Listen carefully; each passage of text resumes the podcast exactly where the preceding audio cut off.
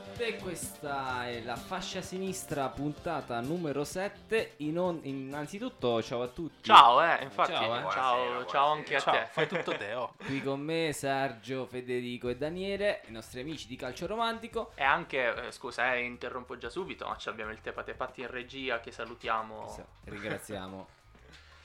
Sì, siamo alla settima puntata, Siamo confermi? giunti, siamo giunti alla settima, sì. Ah. Non, è, non è de- non è detto che sia l'ultima. Assolutamente, anzi, comunque già un grande traguardo, soprattutto la puntata più eh, puntuale del- della storia dell'autoradio. In onda su? In onda sull'autoradio e su Radio Sherwood all'indirizzo www.sherwood.it ogni seconda domenica del mese. Di cosa parliamo in questa puntata? Eh, sport popolare? Possiamo riassumerlo così? Sì, sì, diciamo che mh, da un po' di tempo sotto il nome di sport popolare eh, si racchiude in sostanza una galassia di una serie di a- associazioni, gruppi, eccetera, eccetera, che fanno in pratica attività sportiva dal basso unita molto spesso ad anche attività politica e via dicendo. E perché ne parliamo adesso? Perché perché volevamo chiudere la prima stagione di, di La fascia sinistra avendo un ospite. Eh, Ecco, esattamente, eh, sorpresa di questa puntata, abbiamo infatti un ospite nella settima puntata della fascia sinistra che è, lo accenniamo giusto in questa prima introduzione, Antonio Donato del collettivo Leib di Bologna, eh, collettivo Leib di Bologna che organizzerà nel weekend 24, 25 e 26 maggio un festival che ha appunto a che fare con eh, lo sport eh, popolare, resistente e intersezionale che si chiama appunto Sprint.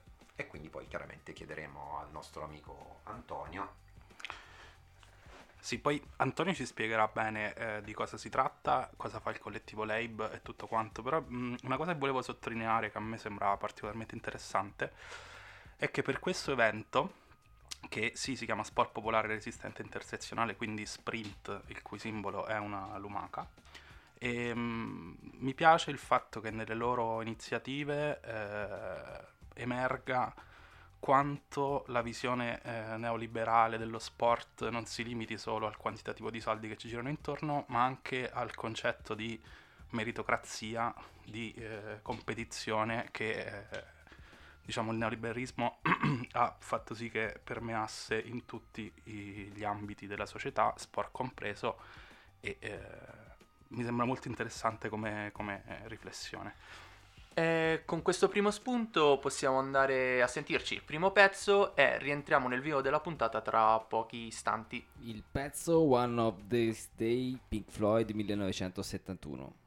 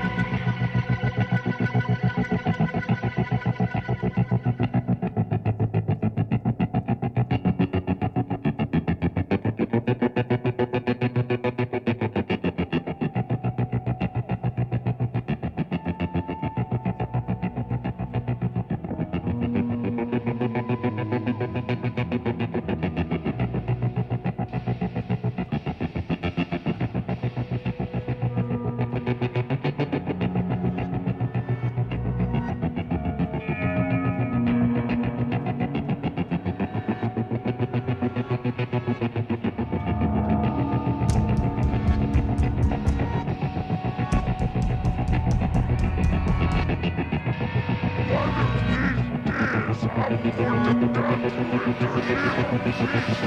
back.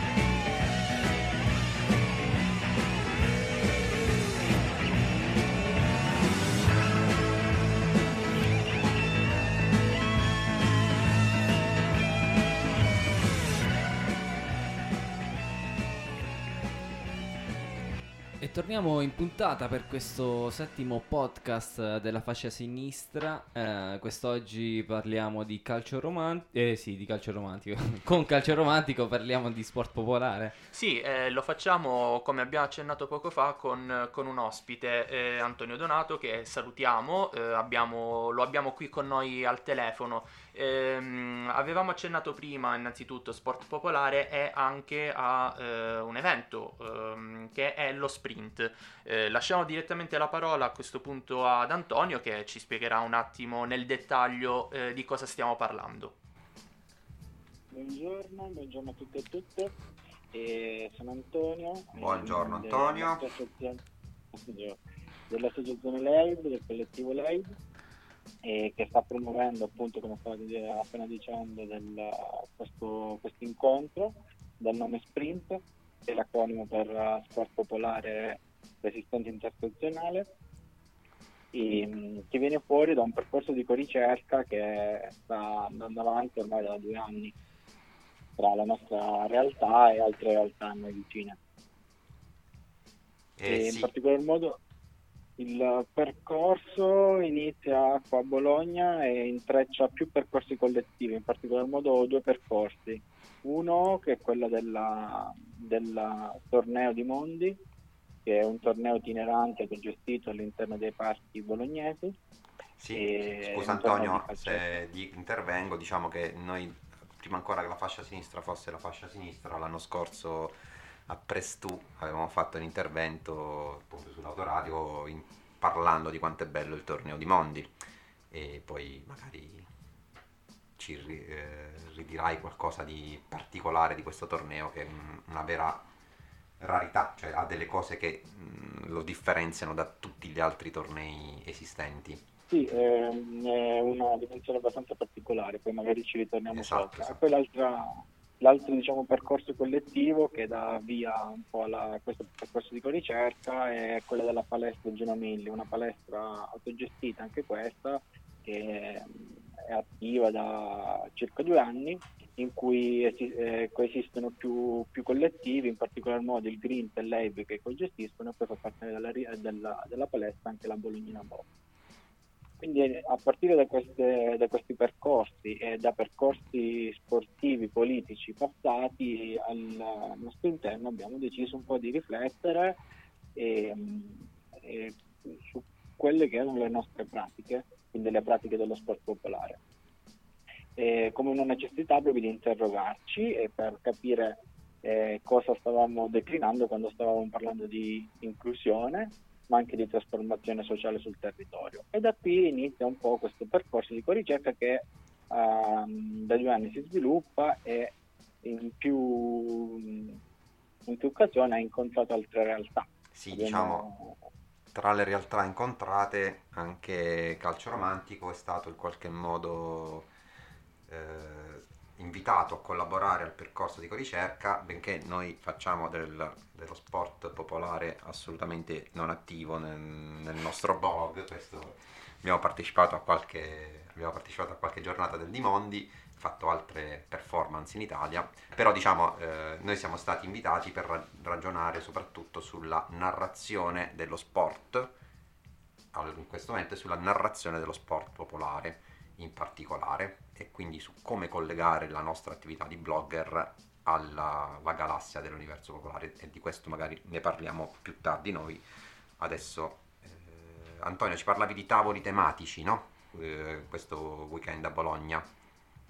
Sì, ehm, eh, ci saranno all'interno di Sprint, quindi il 25, 24, 25, 26 maggio a Bologna, eh, questo incontro in particolar modo il sabato pomeriggio ci saranno delle tavole tematiche che partiranno a partire da alcune questioni sollevate all'interno delle interviste che abbiamo fatto in questi due anni di ricerca, che saranno spazi, inclusione e competizione e sport popolare, mezzo o fine politico.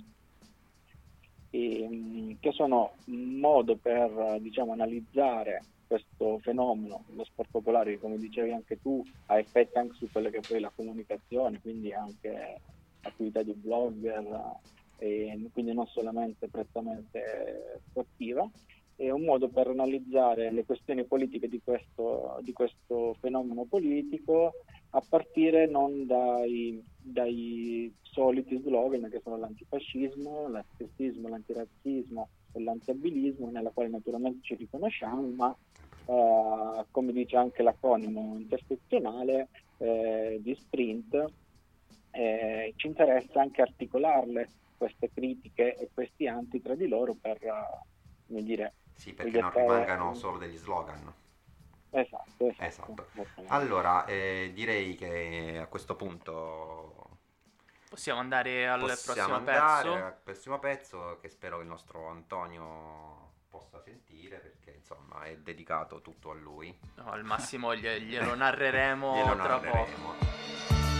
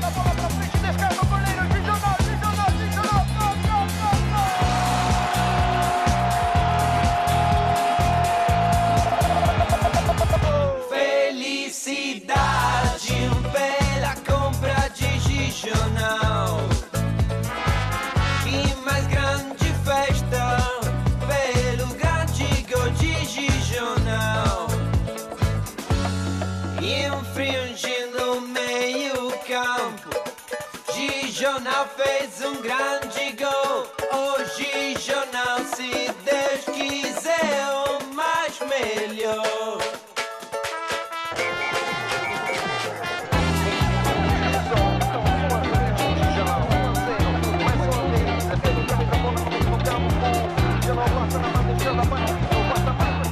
Esta para a semana de graça, avançando pela banda direita, ao lado da Maigona e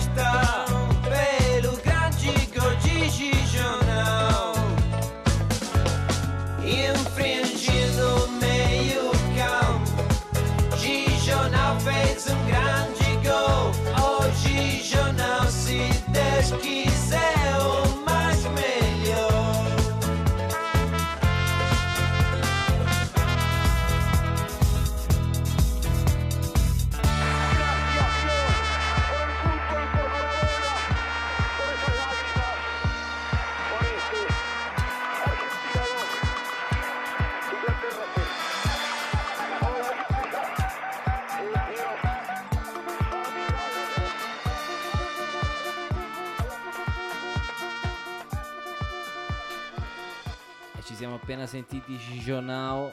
A fare media con i Pink Floyd, se no Se no sembrava brutto. sembrava brutto. Sì, diciamo che ero l'unico entusiasta ero io, tranne Tepa che secondo me ha colto...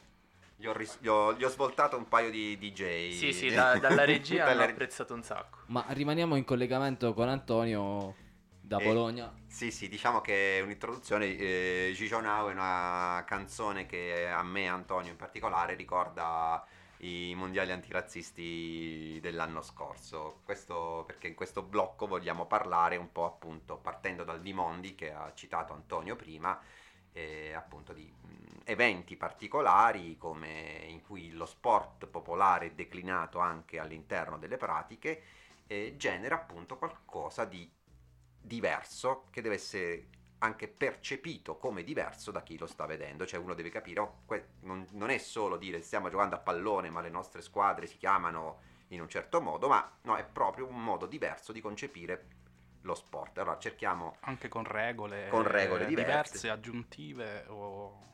Spiegaci un po' Antonio. Antonio, quindi invitiamo Antonio a illuminarci a riguardo. Sì, eh, diciamo che um, un po' come dicevate anche voi, un po' di filo- la filosofia che contraddistingue alcune nostre pratiche. Eh, noi come associazione LEIB, come collettivo LEIB, siamo da dieci anni, prima con il collettivo anche Tommy Smith, impegnati soprattutto in quello che è il campo della salute mentale, quindi della fragilità psichica. E, e, e in particolar modo abbiamo trovato nel torneo di Mondi, che era un torneo che alla, nostra, alla, seconda, alla seconda tornata, diciamo, quando noi siamo entrati a far parte di questo torneo, un particolare contesto eh, interessante. Perché interessante? Perché metteva al centro il fatto che le regole di gioco si possono trasformare e in particolar modo con anche una eterogeneità che contraddistingue questo torneo perché ne fanno parte dalle squadre di, eh, delle strutture d'accoglienza del territorio bolognese a piuttosto che squadre che afferiscono a servizi di salute mentale, a collettivi politici di vario genere. E, e, e, su, questo, su questa eterogeneità che contraddistingue questo torneo, naturalmente bisogna anche mettere al centro quelle che sono le regole, altrimenti come dire, se ci andiamo a basare semplicemente su delle dinamiche meritocratiche e di performance, eh, il gioco ne viene meno. Sì, diciamo che, quindi... re... scusami un attimo, no, per dire le regole modificate per rendere il gioco più inclusivo, per rendere il gioco, eh, diciamo, meno squilibrato, giusto? Fa... Mm. Sì, sì, sì, sì, esattamente. E, mm, che sarà anche poi una delle tavole tematiche che saranno all'interno di Sprint, quella su inclusione e competizione. Quindi questa, questa ambivalenza, eh, cioè lo sport che tende comunque ad essere qualcosa di eh, competitivo, un controbilanciamento che deve essere di carattere politico rispetto all'inclusione. L'inclusione che però va sempre presa con le caratteristiche trasformative di quell'inclusione, quindi non come qualcosa di ehm, come dire, omologazione rispetto a un contesto già esistente, ma eh, quando si entra in campo, nel caso per esempio di, del Dimondi, quando si entra in campo, le soggettività che eh, stanno all'interno del campo naturalmente possono stabilire alcune regole, possono dire, formare un contratto rispetto a quello che è il, il loro stare in campo. In particolar modo alcune, alcune dinamiche sono estremamente interessanti, per esempio c'è una regola del vagante, alcune squadre, anche noi, giochiamo con delle, delle, dei ragazzi, delle ragazze che magari hanno della, un'ansia e anche delle competenze rispetto al gioco del pallone che non gli permettono di come dire, toppare il pallone e continuare eh, la loro azione, quindi c'è questa regola in cui non può essere prestato se non dal portiere avversario. Quindi questo qui permette naturalmente di poter includerlo all'interno del contesto di gioco. Sì, esatto. Poi c'è anche il premio preso bene. È stata inglobata l'anno scorso dai mondiali antirazzisti, quindi anche questa occasione per segnalare che poi la cosa bella di queste dinamiche quando funzionano è che vengono anche con, contaminano anche quello che c'è intorno a noi, diciamo. Eh, e poi eh, oltre alla figura del vagante c'è anche il premio Presi Bene, no? Se non sbaglio. Che sì, quello... sì, sì, sì, sì, sì. È, è, affiancata alla classifica sul campo, quindi quella classica sportiva, c'è anche una, una classifica che abbiamo soprannominato Pesa Bene, in, eh, che permette, diciamo, per vincere la, la Coppa del Bimondi, eh, bisogna come dire, avere un buon punteggio perché faranno me- le medie vengono, vengono dalle, due, dalle, due, classifiche e questa, per questa classifica diciamo uh, che non è proprio il fair play diciamo um, è eh, diciamo, stabilito da come si sta in campo e da tutta una serie di dinamiche che le squadre mettono in campo a livello politico e sociale. Sì, Diciamo. sì, mm, cioè, è poi anche possibile vedere magari squadre giocare vestite in toga. Mm, ecco, la possibilità su questo si apre, si moltiplica. Si moltiplica. Anche la figura dell'arbitro mi sembra che è un po' particolare perché un arbitro non è fondamentalmente. Sì, la- l'obiettivo è quello di avere dei- delle partite auto-arbitrate in cui c'è solo la figura di un giudice di campo che, così come questo qui è una regola che abbiamo preso invece dai mondiali antirazzisti, in cui ha il compito di intervenire nel momento in cui non ci si riesce a mettere d'accordo all'interno del campo e di tenere il tempo. Però ecco, la- come dire, ehm, quello che è la- l'importanza del gioco è quello che di essere auto-arbitrato. E infatti eh, una cosa curiosa è che ho, ho incontrato un ragazzo alla manifestazione a Macerata del 10 febbraio, mi sembra fosse, dell'anno scorso. Sì, 10 febbraio. Ho detto, ah, tu eri un arbitro al Dimondi di una partita dove ho giocato io. Lui mi ha detto, no, ero giudice di campo. sembra che- hai, hai ragione. Arbitro ci dirai a qualcuno. esatto, arbitro lo dice a qualcun altro. Vabbè, poi per esempio c'è un'altra delle regole che mi ricordo, questo mi pare ai mondiali antirazzisti, quando la squadra è in vantaggio di un certo numero di gol, la squadra che sta sotto può mettere un giocatore in più. Tipo, no? Mi pare che sia... Sì, sì, questa era una regola che avevamo, cioè che era nata l'anno scorso. In realtà quest'anno poi anche all'interno della nostra giornata abbiamo anche mh, ehm, tirato in ballo la fortuna, ovvero ogni volta che una squadra segnava doveva tirare un dado che, permette, cioè che eh, dava un deficit alla squadra che aveva segnato. Era una cosa un Sì, po' c'è anche particolare. nella pagina Facebook di Leib esatto. trovate un video meraviglioso che spiega le nuove regole Sì, sì, sì, introdotte e eh, Anche un dado meraviglioso direi. anche che- un dado. sì, sì. E va bene, e niente, io starei per salutare- Ringraziamo Sì, no, vorrei prima di... Vabbè, ringraziamo Antonio e nel salutarlo vorrei che lui ci ricordasse appunto i prossimi appuntamenti, a parte quindi ri- ri- ripetere quando c'è sprint e altri appuntamenti che magari tra giugno, luglio, agosto Sì, qualche data da inserire da in agenda, inserire insomma. nell'agenda. Sì, eh, il, eh, ricordo quindi il 24, il 25 e il 26 a Bologna, nella nostra palestra Gina Mille, ci sarà Sprint, dove trovate anche l'evento su Facebook, e poi il 31, 1 e 2 giugno ci sarà a Bosco Albergati eh, i mondiali antirazzisti in una veste un po' insolita, con all'interno anche il Dimondi, l'ultima giornata del Dimondi. E poi il 5 e il 7 luglio a Riace, quest'anno, ci saranno i mondiali antirazzisti. Perfetto, grazie. Bene, grazie Antonio. Salutiamo Antonio, Ok, allora lo ringraziamo tutti, tutti quanti noi de- della fascia sinistra. Ehm, possiamo ascoltarci il prossimo pezzo che non- sinceramente non so cosa sia. Depeche se- Mode? Sicuramente It's No Good.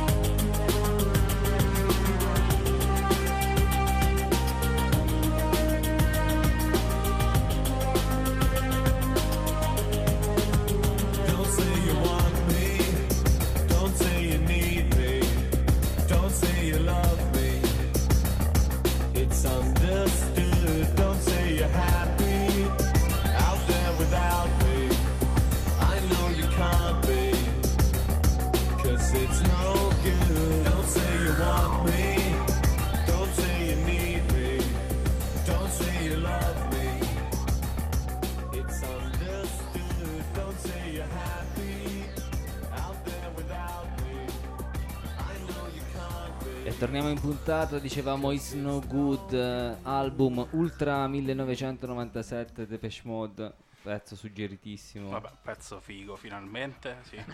Fi- finalmente, Finalmente. ascoltiamo qualcosa Eh. di, di figo anche, anche in puntata. Ehm, ringraziamo per l'ultima volta eh, Antonio Donato che è stato in puntata con noi, eh, ci ha dato molti spunti, Tra l'altro eh, regole bellissime. regole bellissime, tanta No, ma il curiosità. Dimondi lo consigliamo a tutte e tutti perché è un'esperienza stupenda e veramente da fare. Sì, ci avete incuriosito un sacco su, con questi appuntamenti.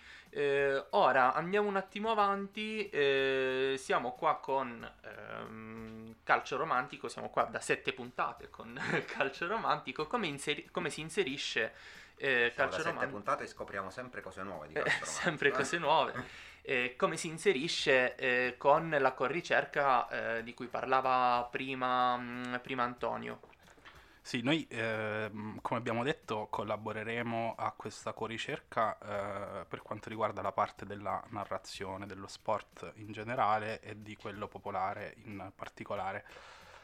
Eh, però dato che eh, si analizzeranno varie realtà di blog tipo il nostro, eh, parleremo anche di noi, della nostra esperienza. E eh, come ogni volta che eh, dobbiamo parlare di noi, come è successo per esempio nell'introduzione Mille, del mille libro, no vabbè, no, mille mille volte, però ne approfittiamo per fare una specie di autoanalisi, soprattutto per questo aggettivo ormai fardello eh, Ingombrante. ingombrante che eh, poi ogni volta che facciamo autoanalisi diamo un significato diverso alla, alla parola. Perché poi eh, diciamo che noi mh, Cioè, nasciamo quale No, parola? la parola infatti l'aggettivo romantico, scusate il Ok. termine. E mh, diciamo che eh, noi siamo nati eh, otto anni fa e sono successe tante cose nel frattempo. Però noi siamo nati come progetto fondamentalmente politico, nel senso che eh, lo scopo era ed è analizzare un fenomeno come il calcio senza fermarsi a quello che succede nel campo e anzi soffermandoci soprattutto su quello che succede fuori dal campo. Eh, però eh, diciamo che per il significato che ha acquisito questo aggettivo romantico nei- negli anni eh, ci troviamo ogni volta che eh, commentiamo qualcosa a livello politico arriva qualcuno sui social a dire eh, però smettete di parlare di politica perché voi dovete parlare di calcio e politica magari non c'entrano niente fra loro eh. e questo però eh, va detto che un po' ci sta perché eh, un aggettivo come questo ormai con tutte le cose sorte da otto anni a questa parte può essere scambiato da un lato per quel passatismo tossico, nostalgico che abbiamo già insultato varie volte, quindi su cui non mi soffermerò, però sono per farla corta quelli che ci vogliono convincere che magari un Rambaudi fosse più forte di un Mbappé per- solo perché ha giocato eh, 30 anni fa. Eh, oppure che rimpiangono i Tanzi, i Gaucci, i Cragnotti, addirittura i Berlusconi. Eh, oppure Che possi- comunque era un ottimo imprenditore. Vabbè, ancora lo è, dai. Adesso c'è il Monza che sta in Serie C. Ehm, oppure possiamo essere scambiati da eh, quelli che caricano di epica la narrazione, di cui abbiamo parlato tra l'altro la scorsa puntata, da sfide a buffa, eccetera. Quindi in quest- nella autoanalisi che facemmo per il libro, Sì, sì. che ci rifiutammo di eh, chiamare calcio romantico, aggiungemmo quel poco in mezzo che insomma ci, ha un po' pulito la coscienza, eh, giungemmo alla conclusione che i romantici eh, era- eravamo noi, era la nostra passione più che il calcio in sé, perché romantico non lo è mai stato. Sì, tra l'altro passione declinata anche come passione per la ricerca, quindi passione per vedere quali connessioni ha il calcio col resto. Esatto. Però a proposito di pulirsi le coscienze, eh, nel senso, mh, noi sappiamo benissimo che eh, un, un fenomeno così malato come quello del calcio e, mh, insomma, è la settima puntata, se ci avete seguito fino adesso eh, avrete capito il nostro modo di analizzare, cioè di, di- di Di approcciarci. leggere, insomma, sì.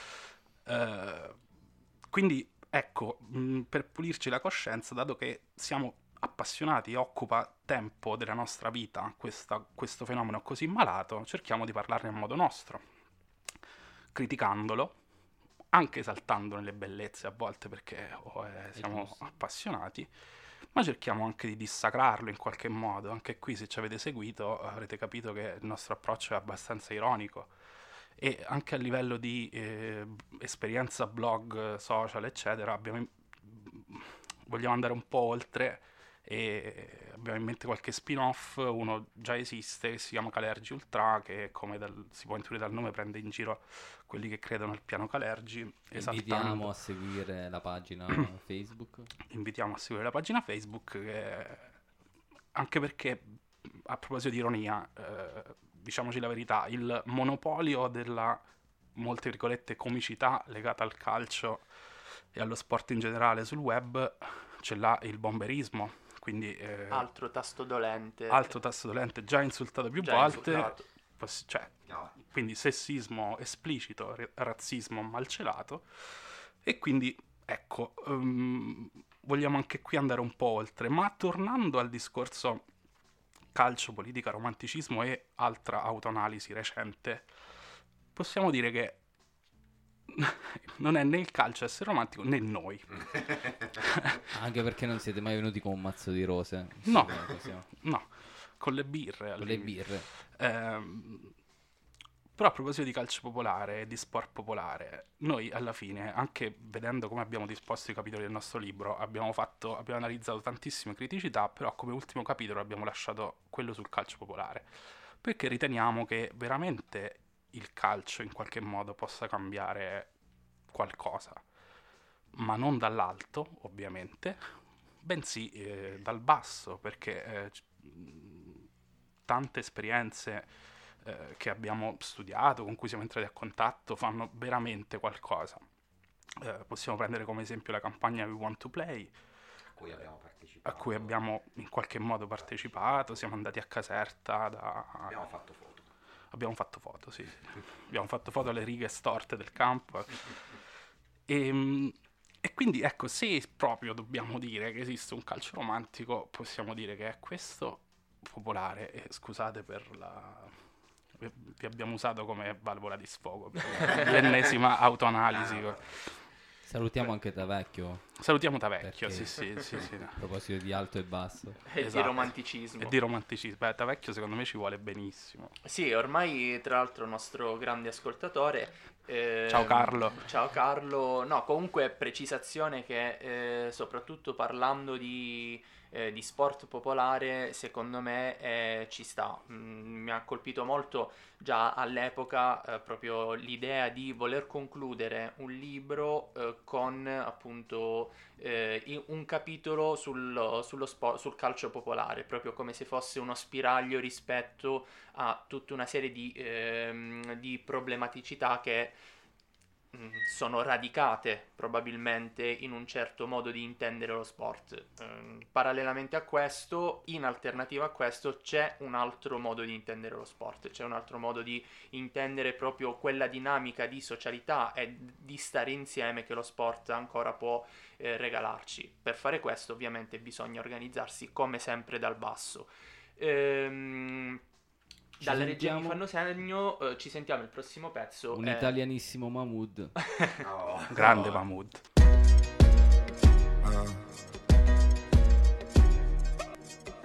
In periferia fa molto caldo, mamma stai tranquilla sto arrivando, te la prenderei per un bugiardo, ti sembrava amore ma era altro. Beve champagne sotto Ramadan, alla tv Jackie Chan, fuma narghile, mi chiede come va. Mi chiede come va, come va, come va, sai già come va, come va, come va. Penso più veloce per capire se domani tu mi fregherai. Non ho tempo per chiarire perché solo ora so cosa sei. È difficile stare al mondo quando perdi l'orgoglio.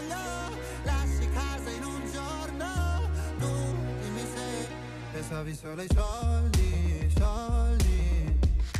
Come se avessi avuto soldi, soldi.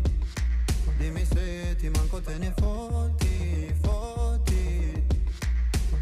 Mi chiedevi come va, come va, come va Adesso come va, come va, come va Ciò che devi dire non l'hai detto Tradire una pallottola nel petto Prendi tutta la tua carità casa ma lo sai che lo sa. Su una sedia lei mi chiederà. Mi chiede come va, come va, come va. Sai già come va, come va, come va. Penso più veloce per capire se domani tu mi fregherai. Non ho tempo per chiarire perché solo ora so cosa sei. È difficile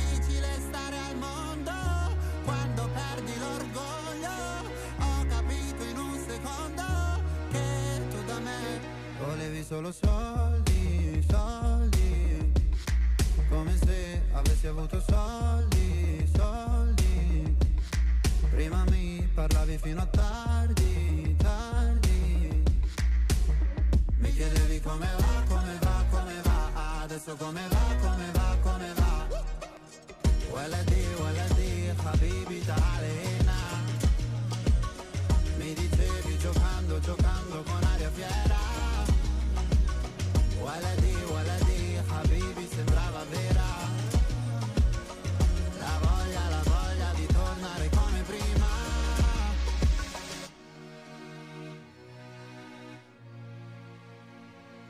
Io da te non ho voluto soldi.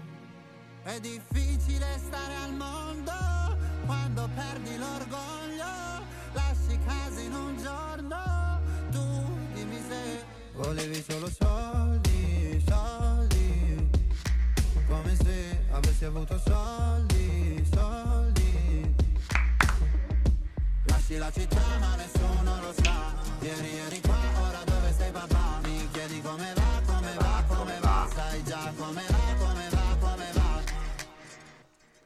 Ripigliamo tutte quelle che ho nostre. Beh sì, dai, abbiamo scelto Mahmood innanzitutto perché abbiamo citato Calergi Ultra e mm, lui è un, un esp- un grande esponente della sostituzione etnica e poi perché io l'ho votato a Sanremo e sono ancora sconvolto dall'aver votato una cosa che poi ha vinto. Io l'ho votato alle europee.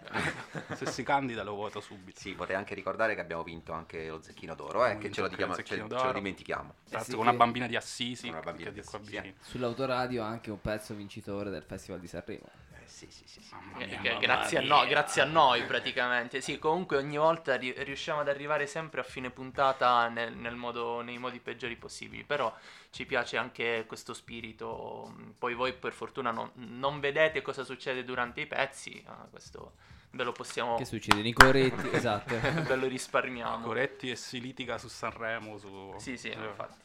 Ma eh, giungiamo a quest'ultimo blocco della settima puntata della fascia sinistra con eh, uno, uno, un aneddoto. Sì, sì, l'angolo- stor- l'angolo dell'aneddoto. Esatto.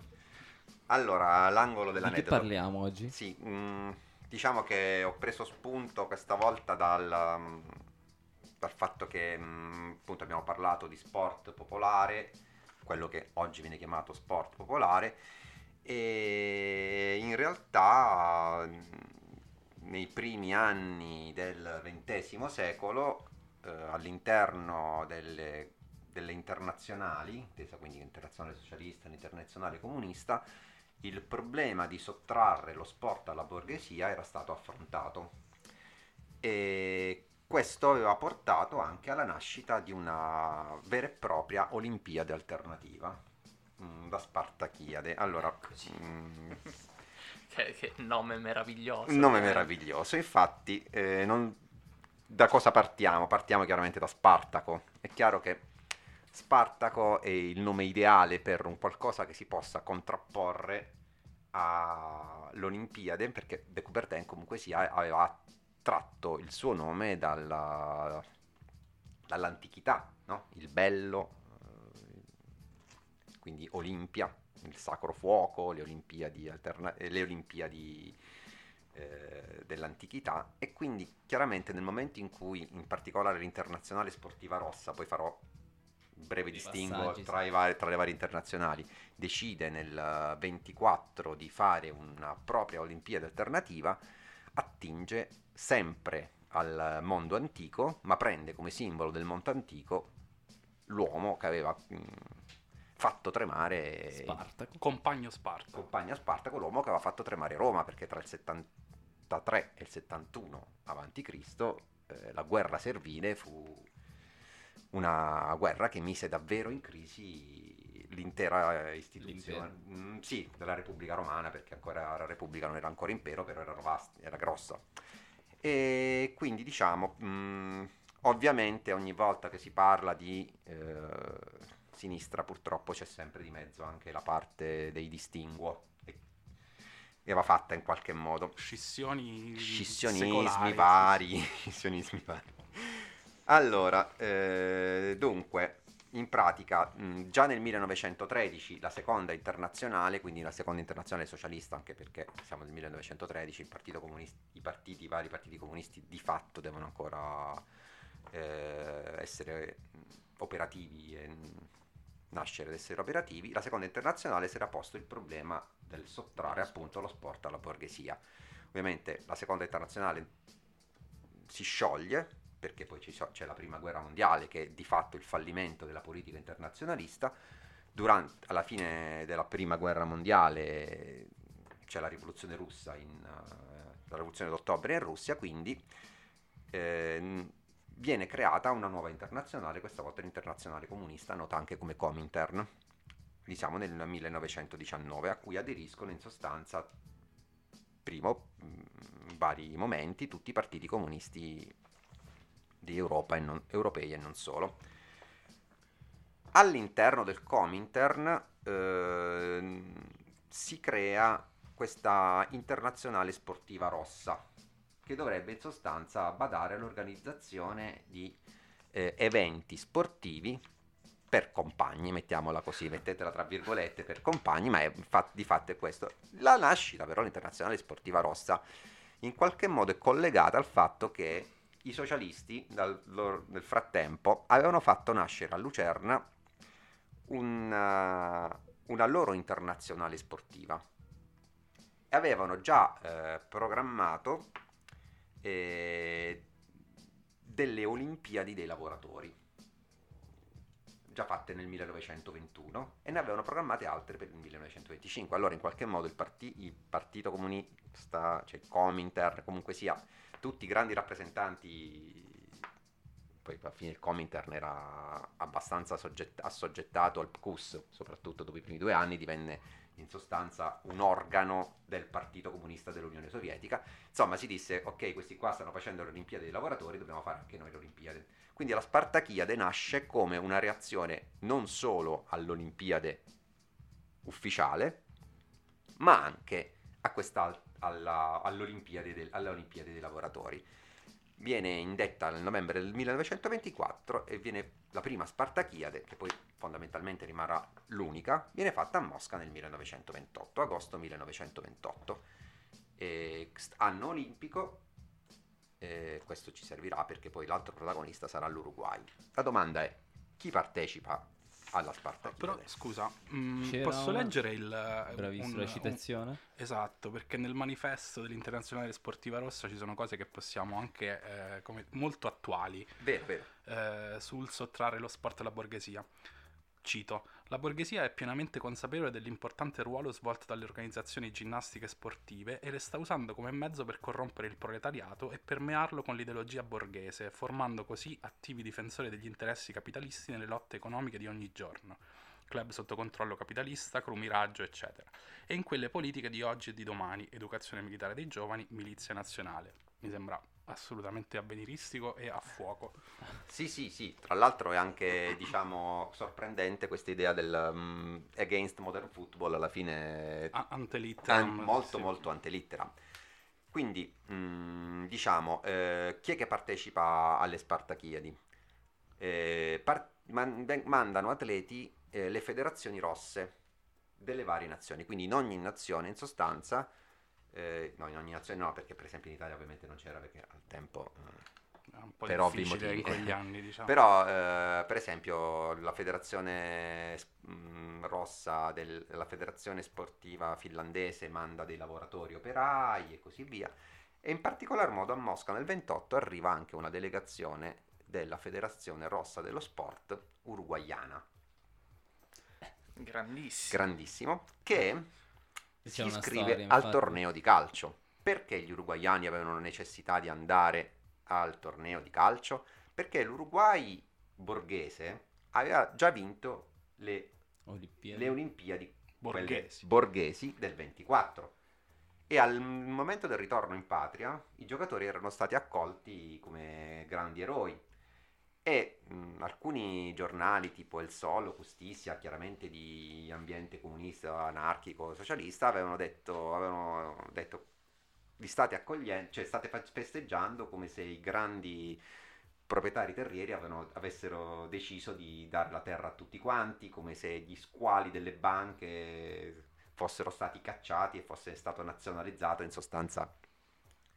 eh, soldi, soldi, Soldi, soldi. A proposito. per collegarci a Mahmoud.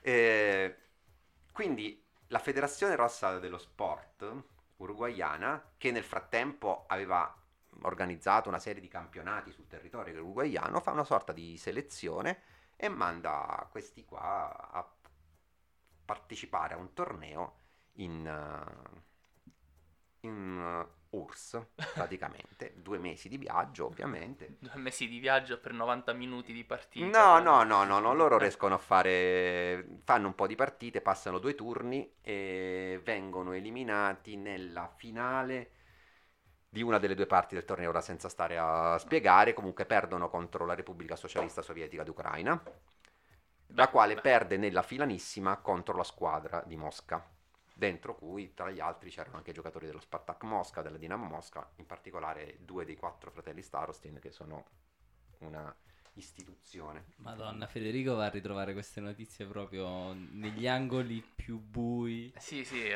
cioè il- il- l'angolo, l'angolo aneddoto è La cosa sempre- bella però è C'è che chi nel deep web cerca le armi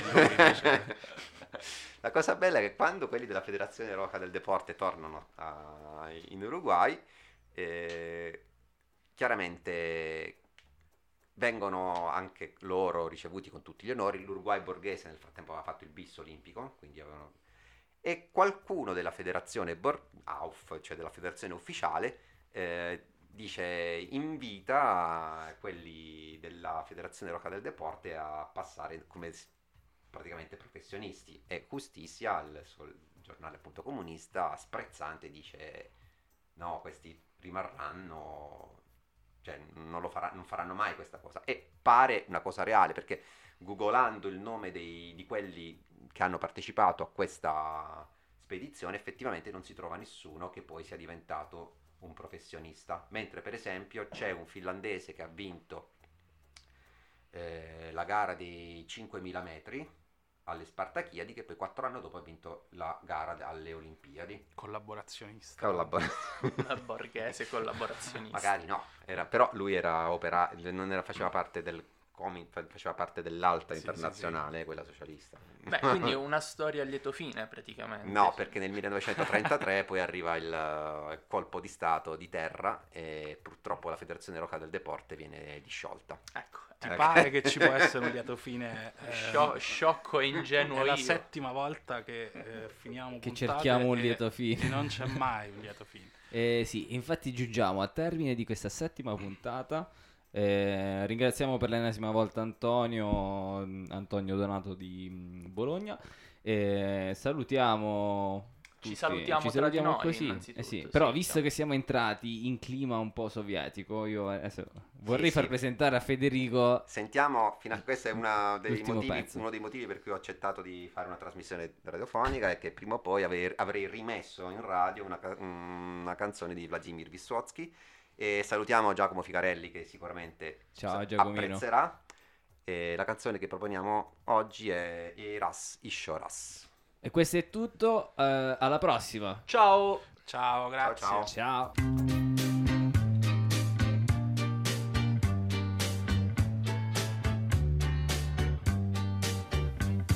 сон мне желтые огни И хриплю во сне я по времени, по времени Утро мудренее, но и утром Все не так, нет того веселья. Хоп, или куришь натощак Или пьешь с похмелья Да и эх раз, да и еще раз Да еще много-много-много Много раз Да еще раз Еще много-много раз В кабаках зеленый штоп, белые салфетки, рай для нищих и шутов. Мне ж как птицы в клетке, в церкви смрад и полумрак. Дьяки курят ладан, нет, и в церкви все не так все не так, как надо. Да и их раз, да еще раз, да еще много, много, много, много раз. Да еще не так, как надо. Я на гору в попыхах чтоб чего не вышло, а на горе стоит ольха, а под горою вишня, хоть бы склон увидеть плющом. Мне бы то отрада, эй, хоть бы что-нибудь еще. Все не так, как надо. Их раз, да что ты, да еще раз, да что ты, да еще много, много, много, много, много раз, да еще раз. Все не так, как надо. Я тогда по полю вдоль реки. Света тьма, нет Бога, а в чистом поле васильки. И дальняя дорога. Вдоль дороги. Лес густой с бабами ягами, а в конце дороги той плаха с топорами. Где-то кони пляшут в такт, нехотя и плавно вдоль дороги. Все не так, а в конце подавно. И не церковь, и не кабак, ничего не свято, нет, ребята, все не так, все не так, ребята. Эх, раз, да еще раз, да еще много, много, много, много, много раз, да еще раз. Все не так.